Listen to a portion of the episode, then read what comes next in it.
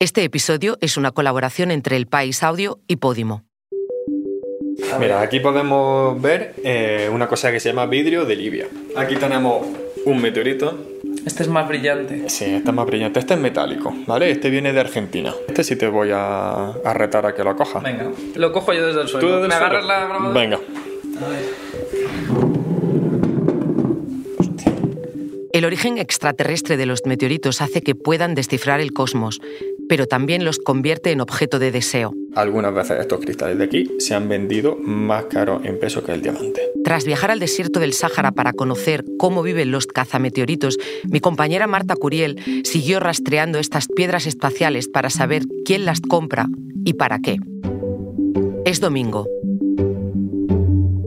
Soy Silvia Cruz La Peña.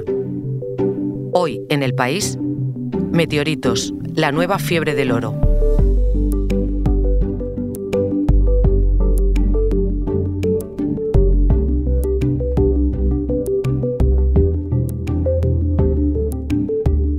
Segunda parte, los compradores y la ciencia. Seguir el rastro de uno de los meteoritos más antiguos del mundo, desde que fue encontrado en Argelia hasta que se vendió en Christie's, podía explicar el negocio que existe en torno a estas rocas espaciales. Así que fui al desierto del Sáhara. Porque a veces hay gente que sale y se mueren de sed. Últimamente hay una que está cerquita. ¿Quieres? Vamos. Ahora. ¿Ahora? Sí. Venga. ¿Cuánto puede valer esto? Este no sé yo cuánto van a gramo. Aquí el el comercio de aquí es malísimo, te digo. No, no le dan mu- mucho. Allí vi, toqué meteoritos y descubrí cómo viven quienes se dedican a buscarlos. También averigüé lo que cobraron los cazameteoritos que encontraron esa roca espacial, un euro el gramo. Por eso, mi viaje no acabó cuando salí del desierto. Venga, Marta. Dame tu pantalla. A ver. Va a juntar Marte y la Luna. Venga, ¿cuál es de Marte y cuál es de la Luna? Este es de la Luna y este es de Marte. Muy bien. Esta escena tuvo lugar en Granada, a 1.700 kilómetros de Tinduf. No puedo decir el lugar exacto por un tema de seguridad. Me lo pidió Miguel Ángel Contreras, un licenciado en Ciencias del Deporte que hace seis años dejó su tesis doctoral para comprar y vender rocas extraterrestres por Internet. Era una sala pequeña y estaba llena de meteoritos, guardados en armarios, en bolsas y en cajas de plástico de Ikea. Es que esto Qué diría que es, como granito casi. El- Sí, se parece un poco más al granito, ¿no? Lo, lo de la Luna. Y lo de Marte es un poco más homogéneo, ¿no? Tiene, tiene Sí. así menos, menos cambios de tonalidad. Sí, es como más gris, más oscuro. Y para que yo pudiera estar allí de pie y sosteniendo un fragmento de la Luna del tamaño de una moneda en la mano izquierda y otro de Marte en la mano derecha, se habían tenido que dar auténticas carambolas cósmicas.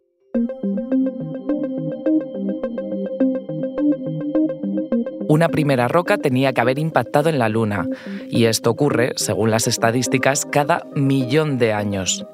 Esa roca tenía además que haber sido grande y haber llegado con la suficiente fuerza como para levantar, a su vez, algún fragmento de la superficie lunar, y que este último consiguiera salir de la influencia gravitacional de la Luna. Viajar 384.400 kilómetros y cruzar el escudo que la Tierra tiene, la atmósfera. Y lo mismo pasa con los meteoritos de Marte. Que otro meteorito tiene que impactar en Marte con más fuerza, porque además Marte tiene un poco de atmósfera. Una vez caído en la Tierra, un cazameteoritos como Nayem, el buscador que conocí en los campamentos de refugiados saharauis en Tinduf, tuvo que encontrar el fragmento de la Luna cerca de la ciudad de Béchar y el de Marte cerca de Urgla, ambas en Argelia, y tuvo que identificarlas. Y se puede ver como el exterior es naranja porque tiene tierra pegada del desierto, pero el interior, el corte, que es plano, vemos como es negro y tiene unos clastos blancos que, Que son bueno, como que unos le, puntitos. y le dan unos puntitos blancos, ¿no? Que, que le dan mucha más composición a la pieza y ya si nos hacen pensar que no es algo tan, tan, tan común, no una piedra de la tierra. Y aquí hay que tener en cuenta que menos de un 1% de los meteoritos clasificados en el mundo provienen de la Luna, menos incluso en el caso de Marte.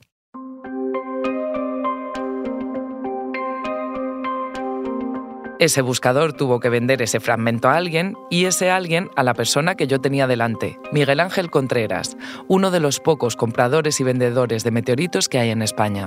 Y entonces estos son cotizados, ¿entiendes? Sí, son más cotizados porque son muy, muy, muy raros. Pensar todo esto me hizo valorar aún más las piedras que tenía en la mano y la precaución de Miguel Ángel con la seguridad.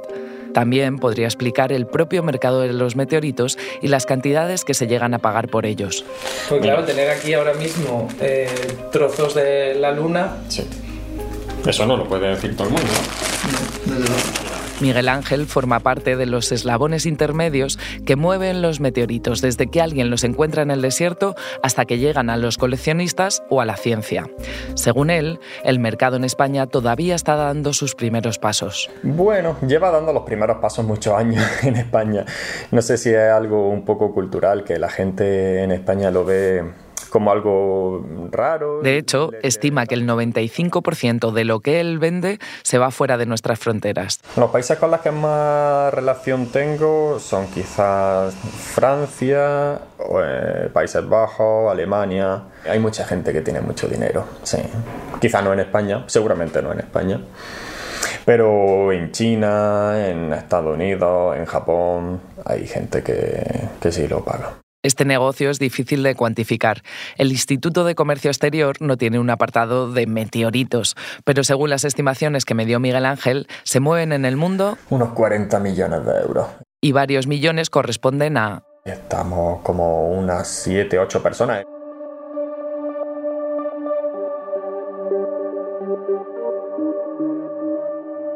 El valor de los meteoritos se establece por gramos. Los más raros pueden llegar a valer 3.000 euros. Sin embargo, por el Earthjet, el meteorito al que seguía hasta el Sáhara y que era uno de los más antiguos del mundo, se había pagado un euro en origen y 44 veces más en Christie's. No entendía si era tan importante, cómo se había podido pagar tan poco. Así que le pregunté a Miguel Ángel qué sabía de esa piedra. ¿Has tenido alguna en la mano? No. ¿No? Y resultó que el meteorito que había originado todo este viaje estaba en esa sala. Esto es Herschel. Anda. A ver. ¿Puedes acercarla aquí? Encontrar esa piedra fue talito, me dijo Miguel Ángel, que él también tenía su propia historia con ella. Yo recuerdo la primera vez que yo vi ese meteorito dije, eso no es un meteorito. De hecho, los científicos no la han podido buscar parentesco con ninguna otra cosa. Es lava de un planeta que ya no existe en el sistema solar. Meteoritos no son, por ejemplo, de color verde o no tienen colores así raros. Bueno, pues ese meteorito es verde. Y que no pareciera un meteorito, precisamente, explicó que se comprara por tan poco. Entonces era como, bueno, la gente cuando lo veía decía, bueno, esto no es un meteorito, es una roca terrestre y demás. No fue hasta su siguiente venta en Europa, cuando se empezó a analizar y salió en artículos como el que me había traído a mí a este tema, que empezó a incrementar su precio. Y bueno, pues, pues al final sí lo era.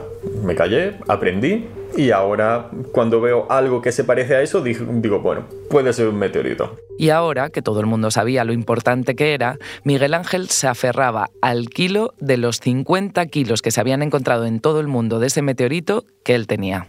¿Y eso está a la venta? No. ¿Por qué? ¿Eres coleccionista también? Porque soy coleccionista también, claro.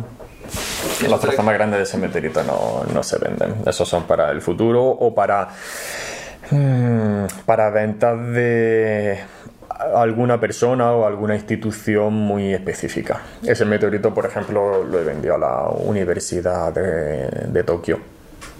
A alguien así le puedo vender. O piezas pequeñitas si tengo puestas a la venta. Pero no quiero vender ninguna pieza grande de, de ese meteorito.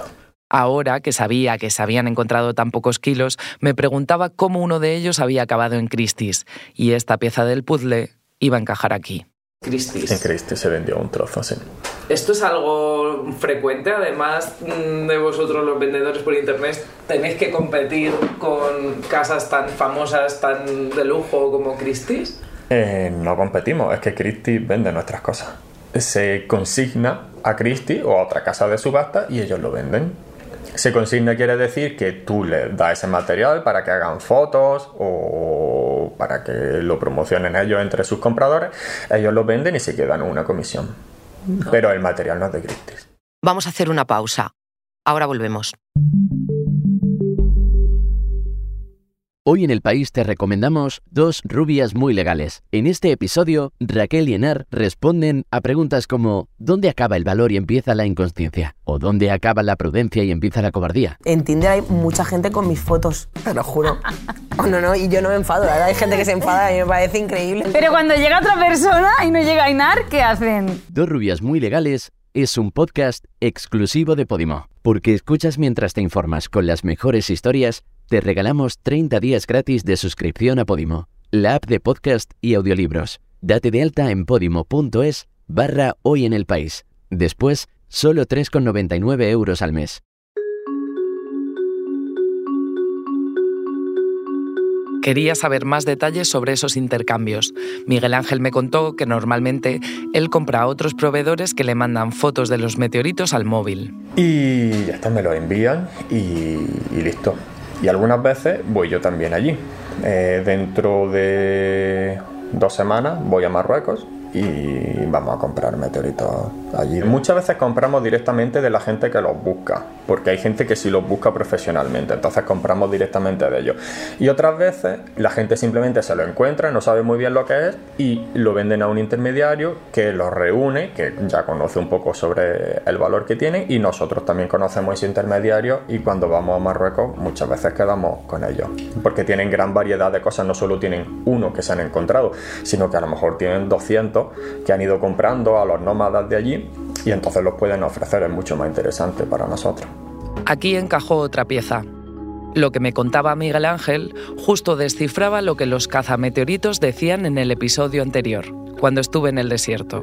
Es decir, Nayen y Mahmoud y Miguel Ángel estaban conectados por dos intermediarios.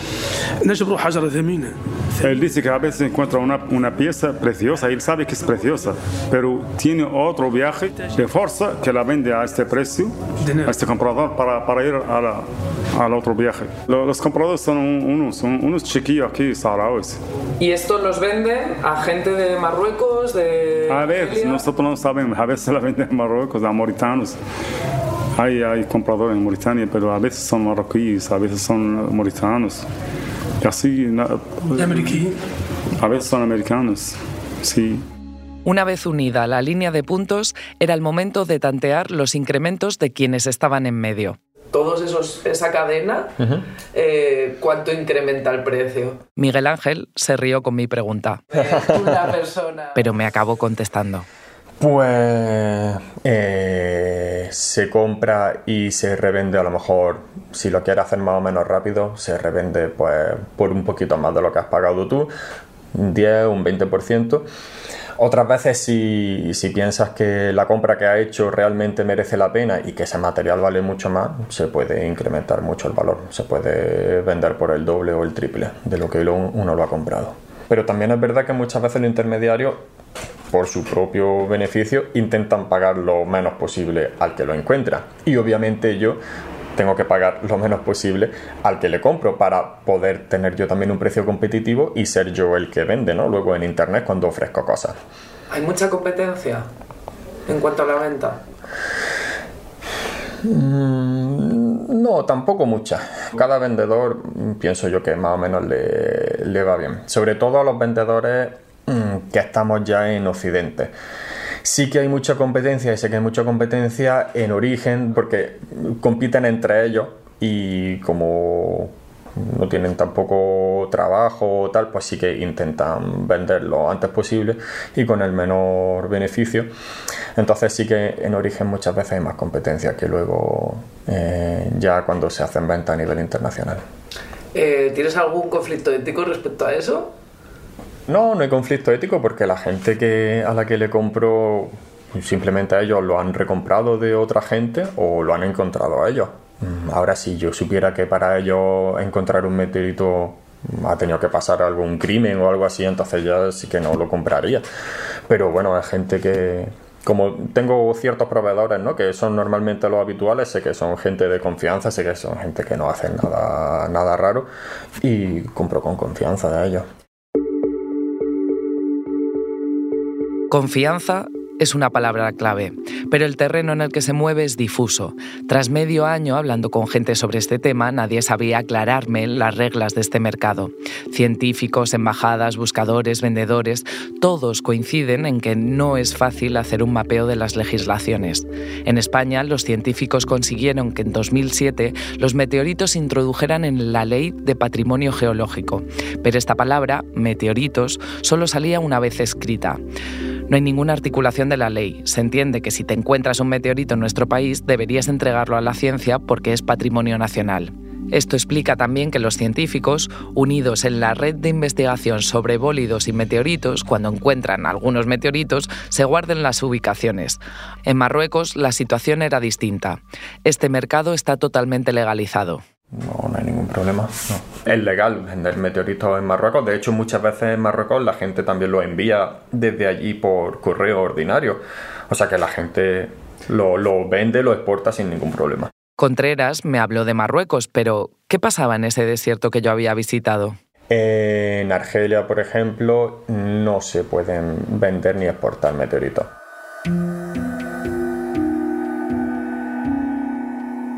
Entonces, ¿cómo era posible que tanto la piedra de Marte y de la Luna como el EC002 hubiesen sido encontradas en Argelia y ahora estuvieran en mi mano en Granada? Para intentar buscar una explicación tuve que dejar a Miguel Ángel y hablar con otra persona. Me llamo Baba Ahmed Moulay, soy doctora en, en geología con especialidad principalmente en hidrogeología y geofísica y trabajo en la, Universidad Complutense como en la Alfonso X el Sabio dando clases. Baba también era un diplomático que ha trabajado en Seguridad Nacional Española y es saharaui. A él le pregunté por todo esto y su respuesta indicó claramente a una dirección, la geopolítica. ¿Se puede hablar entonces de un mercado negro? Sí, eso todo es un mercado negro. No hay un mercado, digamos, no hay un mercado legal en términos eh, técnicos. Donde más se ve la trazabilidad legal de ese negocio es en dos sitios. O en Mauritania, en muy pocos sitios, generalmente cuando se, las autoridades mauritanas se enteran de que hay alguna persona que está vendiendo meteoritos, pues muchas veces los cuerpos de seguridad mauritania van y inspeccionan y muchas veces, es decir, hay permisibilidad pero no hay legalidad. No hay un sitio donde tú, tú digas, me voy a registrar ahí para crear una empresa de venta de meteoritos o venta de oro en Mauritania. No hay. En Marruecos sí. En la región de Erfoud, que históricamente eh, estamos hablando es una región al noroeste del desierto de Merzouga.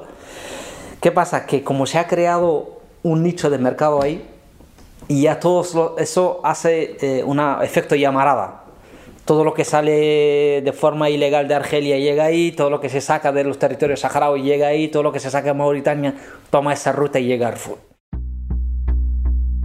Seguía sin entender cómo ese mercado negro en el origen encajaba con un mercado regulado en el destino.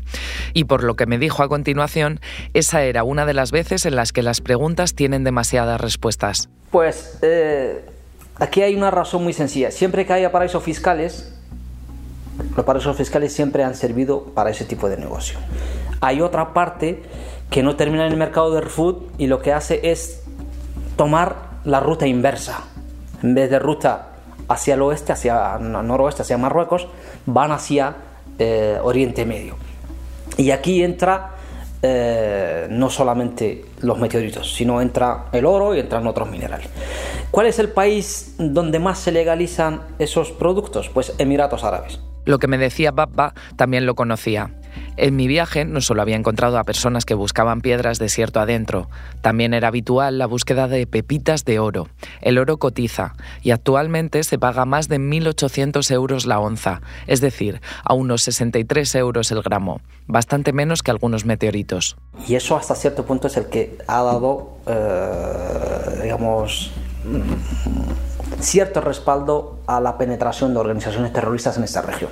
Para sacar el oro, ese oro entra en el mercado de, Emiratos Árabes, que es un paraíso fiscal. Una vez que entra ahí, ya está legalizado y ahí puede ir a mercados eh, occidentales, Europa, Estados Unidos y tal. Y eso mismo pasa con los meteoritos entran en este mercado, se venden, claro, para entrar en ese mercado se tienen que vender a un precio más barato, pero una vez que están dentro de ese mercado, es un mercado reconocido, como es el caso del oro en Emiratos Árabes y en algunos y en otros países de Oriente Medio, pues ya ahí toma un precio real. Digamos, no 600.000 que, con el que se vendió el meteorito en Estados Unidos, pero puede rondar fácilmente los 400.000, los 500.000, después a Estados Unidos y ahí llega a 600.000, puede llegar incluso a millones. Y ahí es donde las agencias federales compran. Mm, Estados Unidos, el caso del Servicio Geológico de los Estados Unidos, eh, agencias federales alemanas, España también lo hace, eh, Francia, y, eso es legal, porque van a comprar a un sitio que está donde se vende y se vende legal, y traen sus respectivas facturas y todo lo demás. Y así es como funciona, funciona este, este negocio. Y eso sin contar, decía Babba, con los meteoritos encontrados en el Sáhara Occidental. Según sus registros, basados en datos técnicos del Departamento de Interior estadounidense, entre junio de 2014 y 2023 se han encontrado 414 piezas. No sabemos los precios de todos porque el geólogo no me pudo dar más información de los últimos encontrados por motivos de seguridad, pero sí sabemos que los más antiguos se habían vendido por encima de los 2.000 euros el gramo. Y en España, decía, hay 16 personas que han comprado alguna de esas piezas. Este geólogo especialista en relaciones internacionales también me contó que de todos los meteoritos caídos en territorios saharauis, el más caro es el NWA 11789, un meteorito lunar que cayó en 2017 y fue vendido por casi 71.000 euros en Zoureat y revendido en Noadibu por más de 123.000 euros a un representante de Tanchuk Pagoda, que lo envió desde allí a Singapur a través de Mars Shipping, la empresa más grande del mundo de transportes, y posteriormente lo ofreció a la casa de subastas estadounidense RR Auction, donde se vendió por más de 576.000 euros dinero, intermediarios, geopolítica. En eso parecía estar centrado un tema que yo conocía por Carl Sagan, por los estudios de Joan Oro o los documentales de National Geographic. ¿En qué papel quedaba la ciencia? La humanidad tardó siglos en asumir que los meteoritos tenían una procedencia extraterrestre, pero ahora la continua llegada de materia interplanetaria, la recogida y su estudio ha roto esa barrera para el avance del conocimiento de nuestra sociedad. En el fondo, los humanos tenemos una irremediable atracción por el espacio, por lo desconocido, ya sea aquí, en el Sáhara o en la Antártida. Esa atracción la pude comprobar preparando el viaje a Granada. Esos días el cielo nocturno se había teñido por una bola de fuego. Y yo que cada aquí, ¿eh? ¿Que un cohete?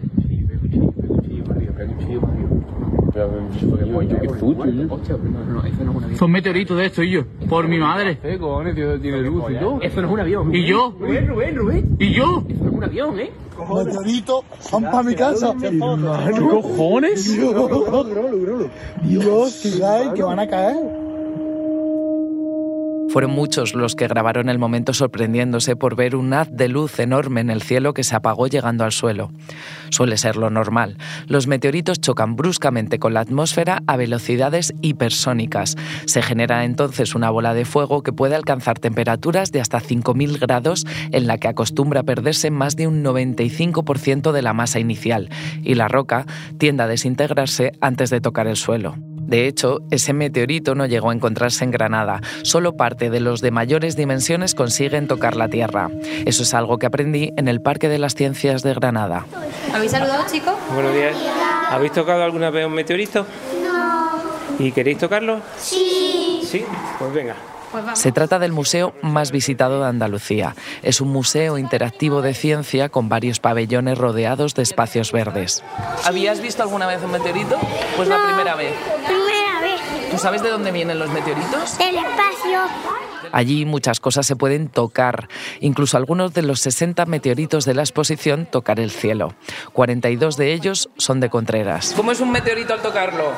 Frío. ¿Parecen piedras o no? ¿O son diferentes? Son diferentes. ¿Por qué? Porque tienen agujeritos. Como... Entrar en esa sala fue descubrir un montón de mensajes que el cosmos había mandado a través de los meteoritos a la Tierra. Estamos aquí intentando cogerlo con una mano. Es hasta difícil. De lo que pesa. Ahí lo tengo. Y soy entrenador y me cuesta, es que pesa. Este creo que pesaba 18 kilos y más que nada también el agarre, ¿no? Para Mira, cogerlo, que es un poco tocar difícil. Este meteorito metálico de 17,5 kilos, estás tocando lo que queda de un bólido que cruzó el cielo de América del Sur. El campo del cielo, una extensa re- región de Argentina, recibió esa lluvia de meteoritos hace unos 4.000 años, formándose 26 cráteres. Pues este es uno de esos fragmentos. Aquí tenemos varios meteoritos. Los dos meteoritos más importantes a nivel científico de la historia son el meteorito Murchison y el meteorito Allende. Los dos cayeron en 1969. El primero aterrizó en Australia y permitió encontrar algunos de los materiales clave en los procesos biológicos. Científicos como el catalán Joan Oró propusieron que los cometas desempeñaban un papel esencial en el enriquecimiento del agua y la materia orgánica de la Tierra. ¿Por qué es importante este meteorito? Porque entre un 20 y un 30% de su peso se compone de agua, lo cual puede eh, dar pistas del origen de- del agua en la Tierra. Además contiene aminoácidos, contiene algunos de los aminoácidos que están presentes en el ADN y contiene otros muchos aminoácidos que están tanto en la biología eh, en la Tierra como aminoácidos que simplemente están en el meteorito pero que la biología de la Tierra no lo usa. En total tiene más de 60 aminoácidos diferentes. Y además tiene eh, unos granos que se llaman presolares que predatan a la formación del sistema solar. Esos granos presolares eh, vienen de una nebulosa que existió antes del Sol en la Vía Láctea y está estimado que tienen una edad de 7.000 millones de años. Entonces, este meteorito es una verdadera máquina de- del tiempo en la que podemos encontrar material que tiene la mitad de la edad del universo. El de Allende, por su parte, es uno de los más estudiados. Los científicos de la NASA estaban preparando todos los instrumentos para el retorno de las misiones Apolo que iban a traer el material de la Luna y los científicos aprovecharon para probar todos sus equipos con él. Fue a partir de aquí cuando se empezó a desarrollar la moderna meteorítica, así que no cabía duda de que la recuperación de meteoritos no solo produce fascinación sin límites, sino un campo de oportunidad en el estudio de las ciencias planetarias. Miguel Ángel me contó que además de alquilar los meteoritos al museo, también donaba parte de las piedras que llegaban a sus manos a la ciencia, concretamente 20 gramos de cada piedra.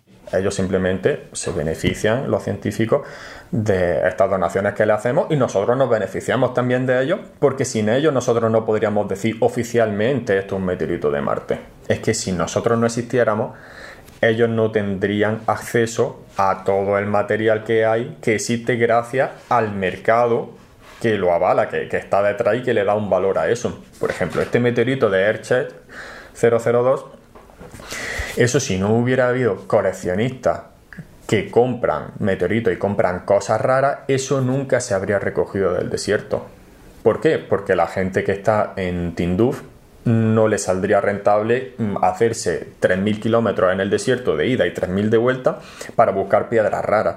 Esa apreciación de Miguel Ángel, claramente, tenía que contestarla un científico. Te voy a pedir que te presentes. Jordi Llorca, soy catedrático de la Universidad Politécnica de Cataluña. Jordi es otro de los mayores especialistas de meteoritos que hay en España, y no son muchos. En nuestro país solo unos pocos centros se dedican a esto. El Museo de Ciencias Naturales, el Centro de Astrobiología y la Universidad Politécnica de Barcelona. Lo que más me sorprendió de él era el entusiasmo contagioso con el que habla. De hecho, me iba dando cuenta que esa pasión era algo común en todos los que trabajaban de una manera u otra en este campo. Para Jordi es vital encontrar cuantos más meteoritos, mejor. Esto es como hacer un puzzle. Un puzzle, eh, por ejemplo, de una, de una isla. ¿no? Tienes muchas piezas del puzzle que son el mar, el océano, tienes muchas piezas que son el cielo, pero siempre hay aquí, eh, una pieza que tiene un trozo de palmera, un trozo de playa, un trozo de mar. Pues con los meteoritos ocurre lo mismo. Hay meteoritos que no aportan información nueva, que son la mayoría, serían estas piezas como del cielo o del mar, pero siempre acaba saliendo un meteorito en el cual hay una información nueva que no nos imaginábamos. ¿no? Por eso es tan importante recuperar el máximo posible de meteoritos que han caído en, en la Tierra y hay que estudiarlos todos ¿no? para ver realmente si estamos delante de una de estas piezas cruciales como la que contiene la palmera, el mar y la playa. ¿no? A él también le pregunté qué pensaba de todo este dilema de la compraventa de meteoritos. A mí me gusta dejar muy claro que eh, un meteorito es un objeto con un valor científico y el valor eh, monetario comercial que se le quiera dar, pues es lo mismo que una obra de arte. Mm, depende de lo que uno quiera pagar. Es decir, si alguien dedica tiempo y esfuerzo para encontrar meteoritos, pues es, lógico que también quiera una recompensa, ¿no? Pues como se hace a veces en arqueología, ¿no? Entonces yo quiero que aquí se, se debería encontrar una situación cómoda, tanto para la gente que dedica su tiempo y esfuerzo a encontrarlos, como la gente que nos dedicamos a estudiarlo, ¿no? Y eso, mm, hay ejemplos ¿eh? de una buena praxis y una buena convivencia. Gente realmente que, sabe y que además tiene esta sensibilidad de decir, si me lo compra un coleccionista, pues se lo voy a vender al precio que me lo pague, pero si estoy hablando con un académico, pues entiendo perfectamente que tiene que ser otro, otro trato y con ellos, pues fantástico. Me preguntaba entonces si esto era tan importante para ellos y por tanto para la ciencia, porque no eran ellos mismos los que iban a buscar. Ir a buscar meteoritos es muy duro y hay, hay una logística importante detrás, ¿no? Nosotros eh, vamos eh, con, gente, digamos, que, ya, hace años eh, que, vamos y vamos, por ejemplo, al desierto de, del Sáhara, al desierto de Atacama, en Chile, ¿no? Y claro, es toda, toda la logística que hay detrás no es trivial, no es, no es como ir, ir un, un, domingo a buscar setas, es, es, bastante duro, ¿no? Entonces, nosotros organizamos expediciones científicas donde tenemos gente, digamos, de la, de la, academia y también tenemos gente, buscadores, gente que, que, que por afición, ¿no? Eh, pues buscan y, y, nos acompañan y, y vamos, es, es, genial porque ceden completamente los, los ejemplares después a, para su estudio, o sea, altruísticamente. Esas expediciones son pocas por los recursos que requieren y se centran sobre todo en la Antártida. Por eso, para que los museos y departamentos científicos puedan tener acceso a los meteoritos del resto del mundo, tienen que comprarlos o que lleguen a ellos. Pero claro, cuanto más valor tiene para la ciencia, más valor tienen también para los coleccionistas, entre los que se encuentran personalidades famosas como Elon Musk o Steven Spielberg. ¿Por qué se coleccionan? Que eso es una duda que también tengo. ¿Qué le lleva a una persona a querer tenerlo en su casa? y no compartirlo. Mira que algunos de los meteoritos son feos ¿eh? por fuera, o sea, que tú los ves y dices, pues esto es una piedra, ¿no? Pero pensar que tienes en tus manos un trozo de otro mundo, es decir, un trozo de la Luna, de Marte, de un asteroide que está dando vueltas alrededor del Sol entre Marte y Júpiter y tal, yo creo que eso tiene una atracción especial, ¿no? Te, te, saberte poseedor de una roca de la Luna, imagínate, ¿no? Algo así. Yo creo que eso es lo que, lo que hace que hayan coleccionistas que, que bueno, que, se, que, que paguen sumas de dinero desorbitadas a veces. Orden y regulación es lo que pedía Yorca. Orden para poder estudiar el orden del universo, el cosmos, como lo hacen los científicos en lugares como la Antártida. Vamos a hacer una cosa, Gonzalo. Nos ponemos en fila en orden de lista, venga. es. Venga.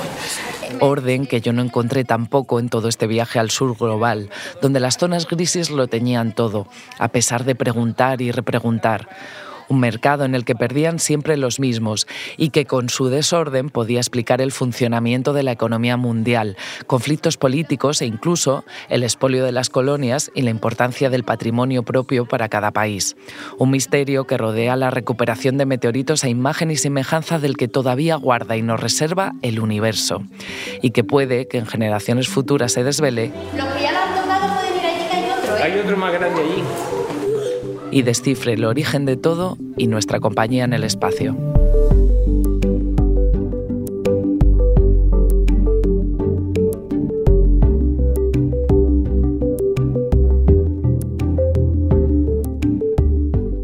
Este episodio es una historia grabada y escrita por Marta Curiel. La edición es de Ana Rivera. El diseño de sonido de Nicolás Chabertidis. Yo soy Silvia Cruz La Peña y he dirigido este episodio. Esto ha sido Hoy en el País, edición fin de semana. Mañana volvemos con más historias. Gracias por escuchar.